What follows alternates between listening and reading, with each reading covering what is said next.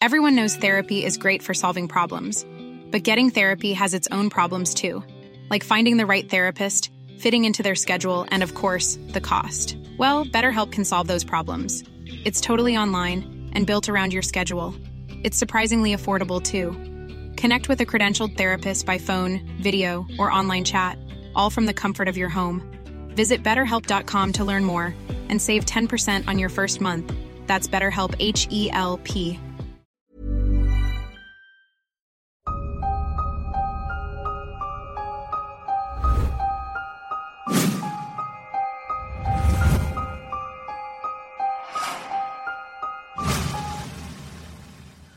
Keluarga Ningrat episode 14 Sangkar Buru Sebelum Purnama datang Malam Berdarah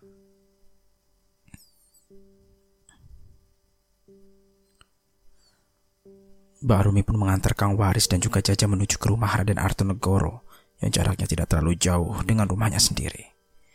Tidak lupa pula, Selama Kang Waris menjajaki tiap langkah di desa tersebut, ia selalu memperhatikan para warga yang menunduk kepada Mbak Arumi.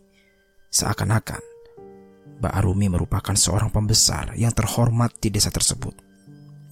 Bersamaan dengan itu, ada salah satu warga yang berlari ke arah Mbak Arumi. Dia adalah wanita yang sedang hamil dan menarik-narik tangan Mbak Arumi seraya berkata, Mbak, tolong aku mbak, Tolong selamatkan bayi yang ada dalam kandungan ini. Ucapnya. Kang Waris dan Jaja mendengar hal itu langsung terkejut. Mereka berdua tidak mengerti siapa di balik sosok Mbak Arumi ini. Pikir keduanya, Mbak Arumi adalah seorang dukun beranak yang mungkin saja bisa mempermudah segala kesulitan para wanita yang sedang hamil. Hah, lepaskan. Saya mau antarkan tamuku dulu. Teriak Mbak Arumi sembari mendorong wanita itu hingga tersungkur ke tanah. Kang Waris dan Jaja langsung membantu wanita yang sedang hamil tersebut. Mereka berdua terkejut saat melihat tindakan Mbak Arumi yang tidak manusiawi. Apa yang kau lakukan? Dia sedang hamil. Ucap Kang Waris dengan nada kesal. Mbak Arumi hanya terdiam. Ia hanya menunggu saat di mana wanita itu berdiri dan meninggalkan mereka bertiga. Setelah wanita hamil itu pergi meninggalkan mereka bertiga, Mbak Arumi langsung melanjutkan langkahnya dan membiarkan Kang Waris dan juga Jaja untuk berpikir sejenak mengenai sifat asli dirinya yang kurang pantas untuk diperlihatkan. Sampai saat di mana Mbak Arumi berhenti sejenak ke sebuah jalan yang menuju ke arah hutan, ia mulai memikirkan sesuatu terkait hutan yang ada di hadapannya tersebut. Iya, benar itu adalah hutan ala swingit yang dijadikan sebagai perantara dari orang-orang yang ingin melakukan sesuatu dan memohon keinginannya kepada para demit ala swingit yang disebut-sebut sebagai tuan dari pemilik desa ini. Kang Waris yang melihat hutan aneh itu sempat tak percaya. Ia baru sadar jika di dalam desa ini memang ada sebuah hutan yang mungkin saja menjadi pemicu dari tragedi yang dirumorkan tersebut. Apa nama hutan itu? Tanya Kang Waris kepada Mbak Rumi. Hutan ini seperti nama dari desa ini. Alas Wingit. Hutan yang disebut-sebut sebagai pemicu dari semua tragedi di desa ini. Jelas Mbak Rumi. Pemicu? Mungkin orang luar sudah mendengar pemberitaan semacam ini. Apakah kau tahu? Sesepuh di desa ini meninggal di hutan tersebut. Ini juga masih ada kaitannya dengan setiap wanita hamil yang berada di desa ini. Jelas Mbak Arumi dengan nada bicara yang santai. Kang Waris dan Jaja hanya terdiam. Mereka berdua lebih memilih untuk menyimak apa yang ingin dibicarakan oleh Mbak Arumi kepada mereka berdua. Angin berhembus lebih kencang dari biasanya. Dedaunan mulai berguguran. Suara burung-burung dari hutan tersebut terdengar jelas dari luaran hutan. Sepertinya Kang Waris menyadari sesuatu. Ia seperti menangkap sebuah energi jahat yang kental dari hutan tersebut. Seperti halnya seekor binatang buas yang sedang dipasung dan diikat. Energi tersebut memang sudah dikendalikan oleh seseorang yang mungkin saja ada kaitannya dengan tragedi yang baru saja dikatakan oleh Mbak Rumi. Kenapa wanita hamil di sini memohon perlindungan pada dirimu? Apakah karena kamu sendiri sebagai penerus dari sesepuh itu? Tanya Jaja kepada Mbak Arumi. Mbak Arumi membalikan tubuhnya. Saat ini, tatapannya mengarah tajam kepada Jaja hingga membuat Jaja tidak canggung dan ingin menarik kembali pertanyaannya tersebut. Setiap wanita yang hamil, mereka akan meminta untuk dibebaskan janinnya. Mereka semua yang ada di sini sudah terikat dengan apa yang sudah berada di sana ucap Mbak Arumi sembari mengarahkan jari telunjuknya ke arah hutan tersebut. Kang Waris mulai paham. Ia menyadari apa yang baru saja dikatakan oleh Mbak Arumi terkait ketakutan besar yang dimiliki oleh tiap wanita hamil yang berada di desa ini. Lalu mengapa mereka memohon-mohon kepadamu terkait hal itu? Tanya Kang Waris. Mbak Arumi hanya terdiam. Tiba-tiba ia meneteskan air mata seolah-olah ada yang salah dengan dirinya terkait apa yang baru saja dia lakukan. Sudah banyak korban yang berjatuhan di desa ini. Mereka selalu memintaku untuk menghentikan apa-apa yang sudah terjadi dari hutan alas wingit. Namun, semenjak tragedi terbunuhnya sesepuh desa ini, semua menjadi kacau dan tidak terkendali. Jelas Mbak Arumi. Mendengar penjelasan dari Mbak Arumi, keduanya pun tersentuh hatinya. Ternyata tindakan yang dilakukan oleh Mbak Arumi barusan termasuk bagian dari kekesalannya karena tidak mengetahui harus bagaimana untuk menghentikan teror yang sudah berlangsung selama tahunan itu. Mbak Arumi pun melanjutkan perjalanannya menuju ke rumah Raden Artonegoro. Kang Waris dan Jaja mereka berdua mengikutinya dari belakang untuk mengetahui tiap jalan yang dilalui bersama dengan Mbak Arumi. Sampai di rumah Raden Artonegoro, mereka terkejut saat melihat ibu bersama dengan yang lainnya sedang mengumpul di depan rumah. Assalamualaikum. Waalaikumsalam. Kang Waris? Ucap bapak dengan nada yang penuh ketidakpercayaan akan hadirnya kembali Kang Waris. Iya, Aku Kang Waris. Bagaimana kabarnya kalian semuanya? Senyum Kang Waris. Bapak pun segera memeluk tubuh Kang Waris, saking terharunya. Air mata bapak menetes karena menyaksikan pertemuannya kembali bersama dengan orang yang dinanti-nantikannya. Hari itu kebahagiaan meliputi keluarga bapak dan juga yang lainnya. Mereka saling mengenali diri masing-masing untuk mengikat tali persaudaraan yang benar-benar telah lama tidak ada lagi pertemuan.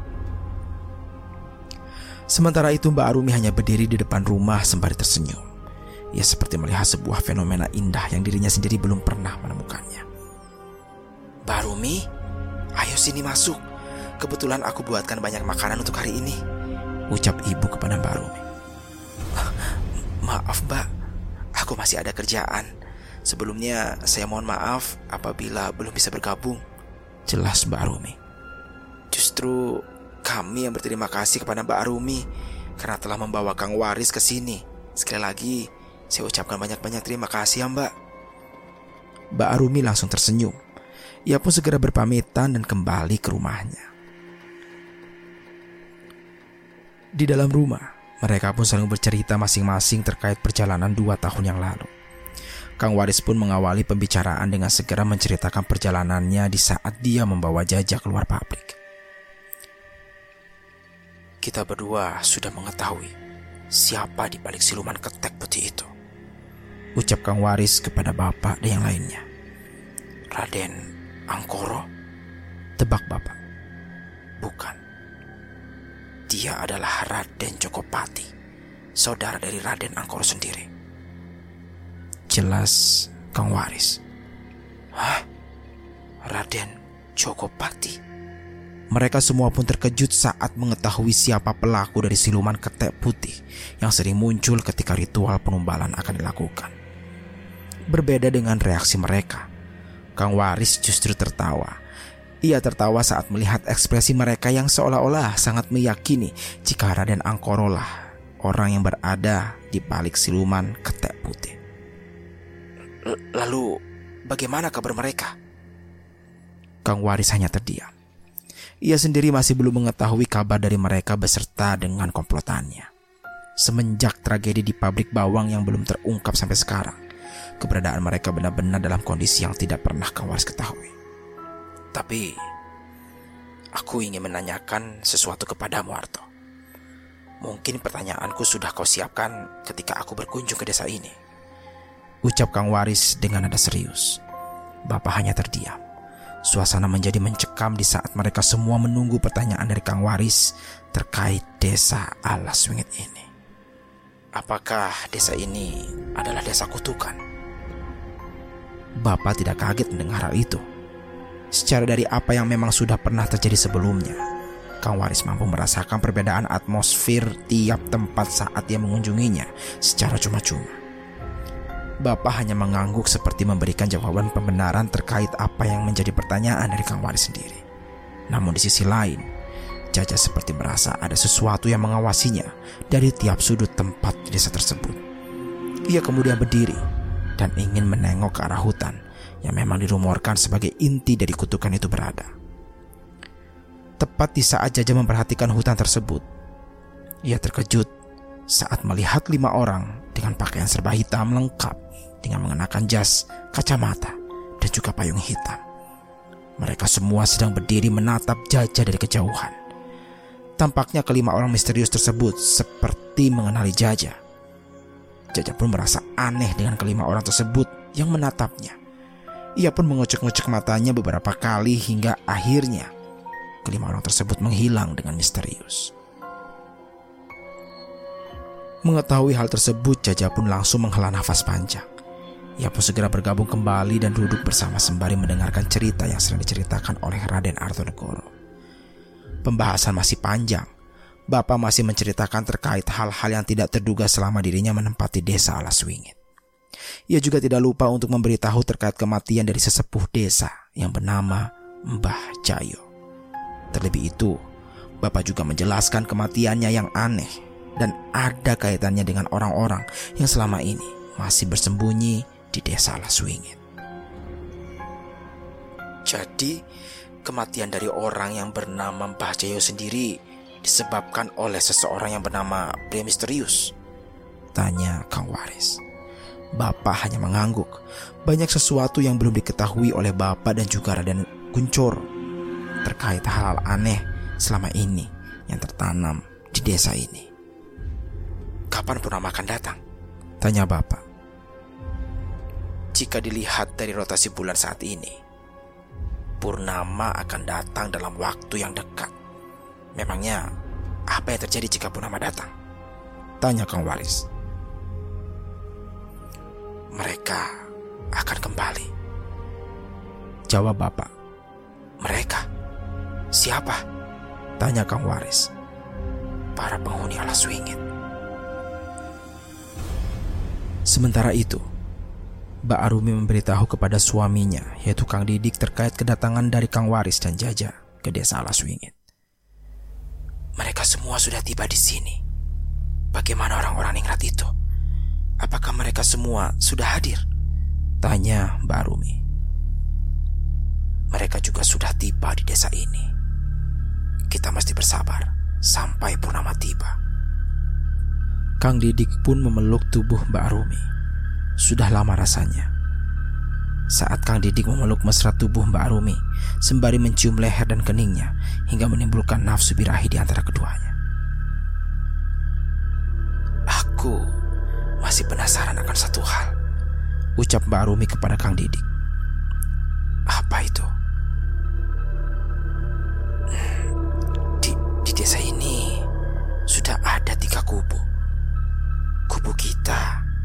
Kubu Arto, dan kubu keluarga Ningrat. Bukankah kita sangat munafik karena mampu masuk kedua kubu tersebut? Ucap Mbak Arumi. Kang Didik tersenyum dengan pola pikir istrinya yang cerdas. Ia tidak menyadari jika di desa ini sudah memiliki masing-masing kubu untuk mempertahankan kehormatannya. Sangkar burung yang kita buat sungguh sangat membantu untuk menjebak kedua kubu itu. Aku penasaran, apakah bayi yang di dalam kandungan itu bisa membuat kita hidup semakin lama dan melahirkan kembali jin kala irang yang diinginkan oleh Tuhan kita. Tuhan pasti senang. Semenjak ayahnya meninggal, Tuhan menjadi lebih berani untuk mengambil tiap cabang bayi yang ada di desa ini. Karena itu, kita Everyone knows therapy is great for solving problems, but getting therapy has its own problems too, like finding the right therapist, fitting into their schedule, and of course, the cost. Well, BetterHelp can solve those problems. It's totally online and built around your schedule. It's surprisingly affordable too. Connect with a credentialed therapist by phone, video, or online chat, all from the comfort of your home. Visit betterhelp.com to learn more and save 10% on your first month. That's BetterHelp, H E L P.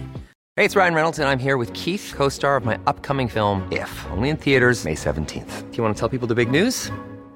All right, I'll do it. Sign up now and you'll get unlimited for $15 a month in six months of Paramount Plus Essential Plan on us. Mintmobile.com slash switch. Upfront payment of $45 equivalent to $15 per month. Unlimited over 40 gigabytes per month. Face lower speeds. Videos at 480p. Active Mint customers by 531.24 get six months of Paramount Plus Essential Plan. Auto renews after six months. Offer ends May 31st, 2024. Separate Paramount Plus registration required. Terms and conditions apply if rated PG.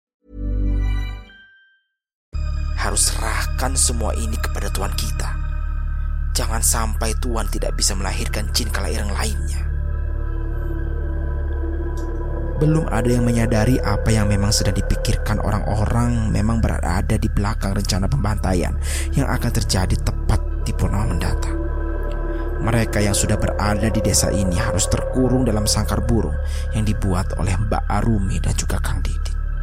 Terlebih dari itu, mereka berdua sedang mengabdi kepada seseorang yang disebut dengan nama Tuan. Malam harinya suasana di desa Alas Wingit sama seperti biasanya. Sepi dan tidak ada aktivitas yang membuat orang-orang keluar dari rumah. Mereka memilih untuk berdiam diri di dalam rumah semenjak adanya pantangan untuk keluar bagi siapa pun yang memiliki wanita hamil. Di rumah bapak, Kang Waris dan juga yang lainnya masih membahas terkait hubungan antara Alas Wingit dengan yang lainnya.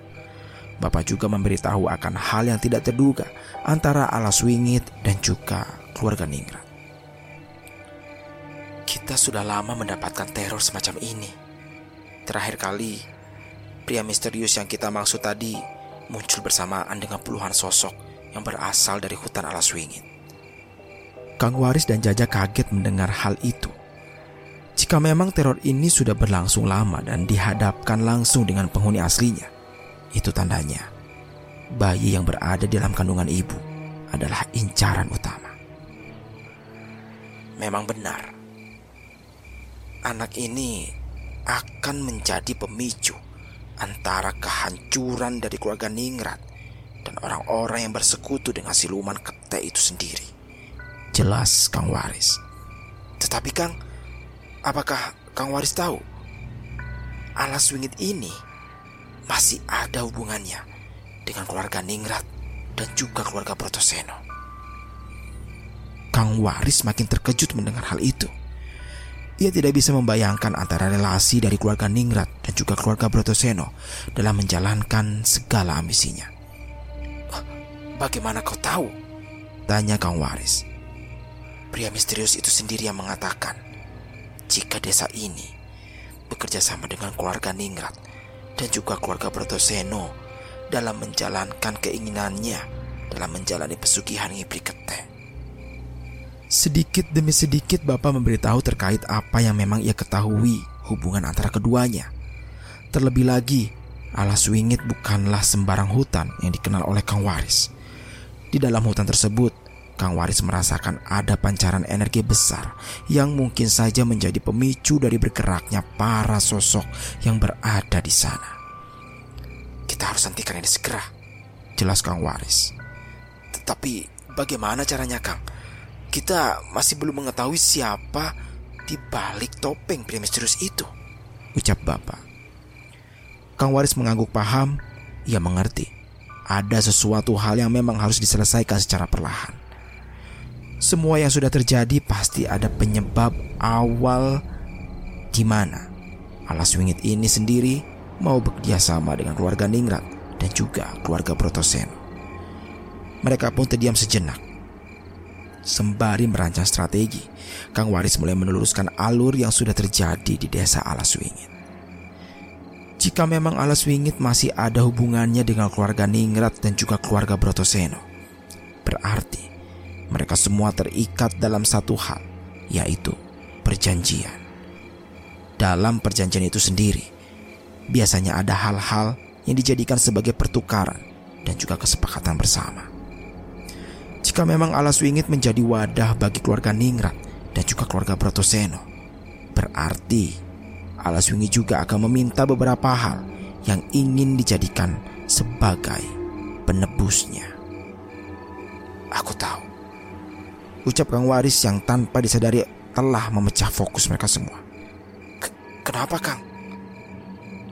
Jika memang alas wingit adalah wadah, lalu keluarga lainnya menjadi sebagai penggerak, itu berarti ada orang lain yang menjadi jembatan. Jembatan? Tanya ibu. Benar, jembatan. Jembatan itu adalah penghubung di antara pria misterius dari alas wingit dan juga keluarga Protoseno dan keluarga Ningrat yang berada di luar alas wingit. Jelas Kang Waris. Bapak dan ibu baru menyadari akan hal itu. Mereka akhirnya mengerti alur permainan dari pelaku yang disebut sebagai jembatan yang baru saja dikatakan oleh Kang Waris barusan. Jika memang jembatan itu sendiri adalah warga sekitar, maka bisa dibilang orang tersebut sudah memantau bapak dan ibu dalam waktu yang lama. Kita dijebak di sakar burung ini. Jelas, bapak. Sementara itu di dekat hutan alas wingit, beberapa orang sudah berkumpul. Mereka semua sedang merencanakan sesuatu terkait masuknya Kang Waris dan juga Jaja ke dalam desa Alaswingi. Kalian berdua yakin jika itu adalah Waris dan juga Jaja? Tanya seorang yang bernada berat. Kami yakin sekali jika mereka menamakan diri sebagai Waris dan juga Jaja. Ucap seorang wanita dengan kepala yang selalu menunduk ke bawah karena rasa takut akibat aura pembunuh yang dikeluarkan oleh orang tersebut. Bagaimana Lingga? Tanya pria bernada berat itu kepada Lingga. Tenang saja.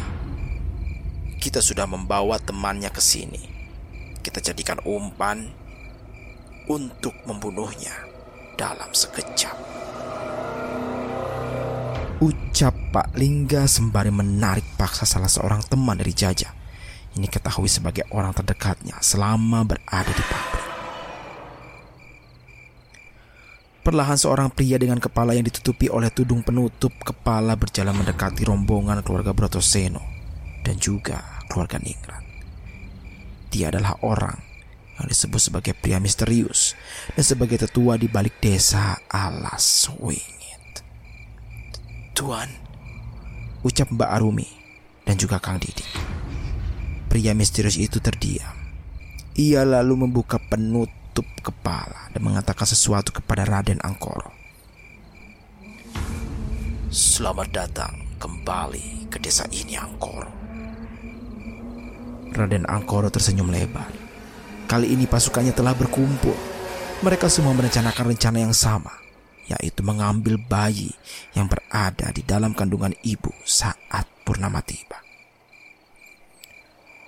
Aku harap dengan kematian ayahmu, kau lebih bebas dan puas dengan kemampuan yang dimilikimu saat ini, Tuan Muda Birawa. Dia adalah Birawa, anak satu-satunya dari Mbah Jayo yang hilang di hutan Alaswingit. Ternyata Birawa sendiri masih hidup dan menjadi pembesar di sana. Belum diketahui mengapa Birawa masih hidup dan menjadi pembesar di sana. Namun dengan apa yang dilakukan oleh Mbah Jayo di masa hidupnya, ritual itu dipergunakan untuk pertukaran kehidupan antara Birawa dengan nyawanya sendiri. Semua itu berkat Mbak Arumi dan juga Kang Didik yang mengabdi kepada Tuan Muda Birawa mereka berdua telah berjasa besar dalam menjalankan apa yang memang diinginkannya. Lalu, saat ritual terakhir yang dilakukan oleh Mbah Jayo, itu semua adalah Kang Didik yang melakukannya. Dalam artian, Birawa baru muncul saat berhadapan langsung dengan Raden Artonegoro ketika memberi peringatan keras akan kehadirannya kembali ke desa Alaswingit.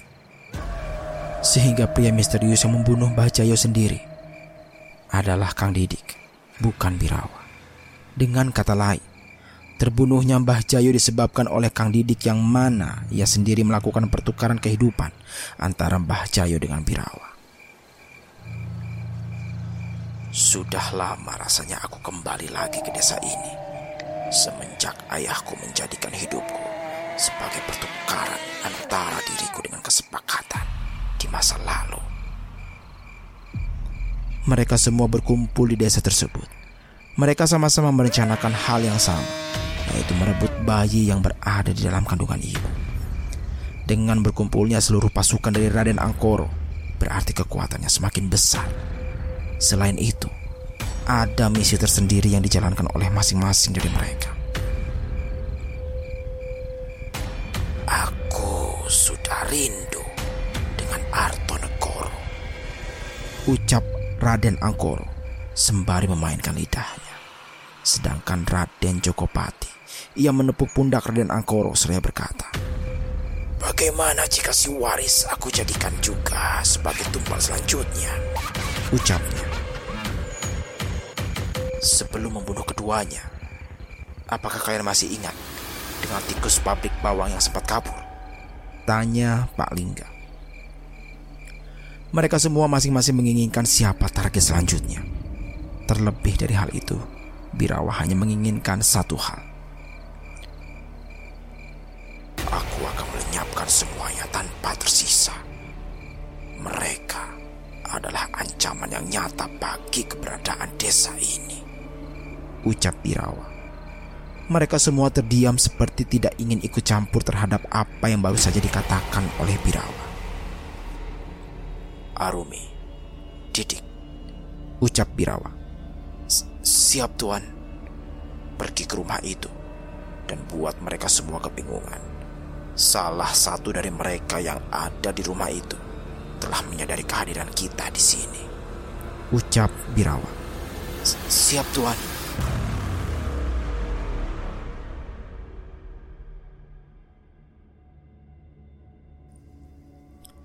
Tidak lama kemudian, saat Bapak dan juga Kang Waris serta yang lainnya sedang membahas sesuatu, tiba-tiba Kang Waris merasakan ada aura yang bergesekan dengannya dari arah luar rumah. Ada apa, Kang? Tanya bapak. Ada sesuatu di luar rumah. Tidak. Lebih tepatnya, sedikit menjauh dari rumah. Jelas Kang Waris. Maksudnya, dari hutan alas wingit. Entahlah, aku tidak yakin. Energi ini sangat besar dan membuat tubuhku merinding dibuatnya. Apa jangan-jangan mereka memantau kita. Bapak terdiam. Ia lalu menatap ibu dengan tatapan penuh kekhawatiran. Mungkin saja apa yang selama ini menjadi ketakutan Bapak akan terjadi. Siapa mereka, Kang? Uh, aku aku belum tahu pasti. Uh, tetapi aku mengenal aura besuk ini. Ini adalah aura dari Raden Angkoro.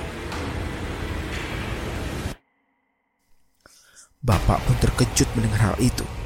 Jika memang Raden Angkoro menuju ke desa ini, itu menandakan pertumpahan darah akan terjadi. Untuk memecahkan rasa penasaran itu, Kang Waris segera keluar dari rumah. Ia ingin melihat ada apa di luaran sana sampai-sampai tubuhnya merasakan hawa merinding yang sangat hebat. Saat Kang Waris keluar rumah, ia terkejut saat melihat dua orang warga sedang berada di hadapan rumah sembari membawakan sesuatu. Oh, kalian? Tanya Kang Waris. Maaf mengganggu.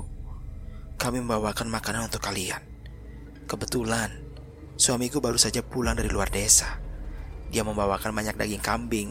Akhirnya, aku berinisiatif untuk memasaknya agar menjadi menu makan malam kalian semua. Bapak yang lainnya juga terkejut saat melihat Mbak Arumi dan juga Kang Didik sudah berada di hadapan rumah. Seperti ada yang aneh. Biasanya, Mereka tidak pernah membawakan hal semacam ini tepat di malam hari. Tapi entah mengapa, pikiran Bapak saat itu merasa ada yang aneh.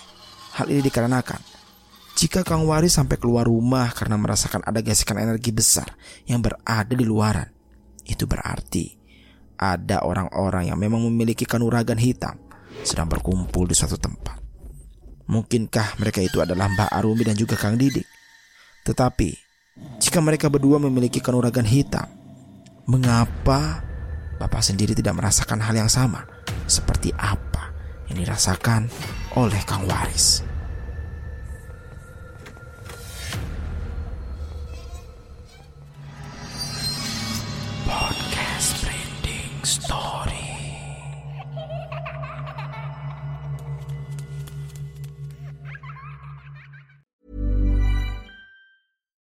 We're on a budget, we still deserve nice things. Quince is a place to scoop up stunning high end goods for 50 to 80% less than similar brands.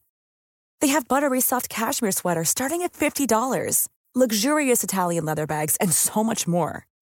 Plus, Quince only works with factories that use safe, ethical, and responsible manufacturing. Get the high-end goods you'll love without the high price tag with Quince. Go to quince.com/style for free shipping and 365-day returns.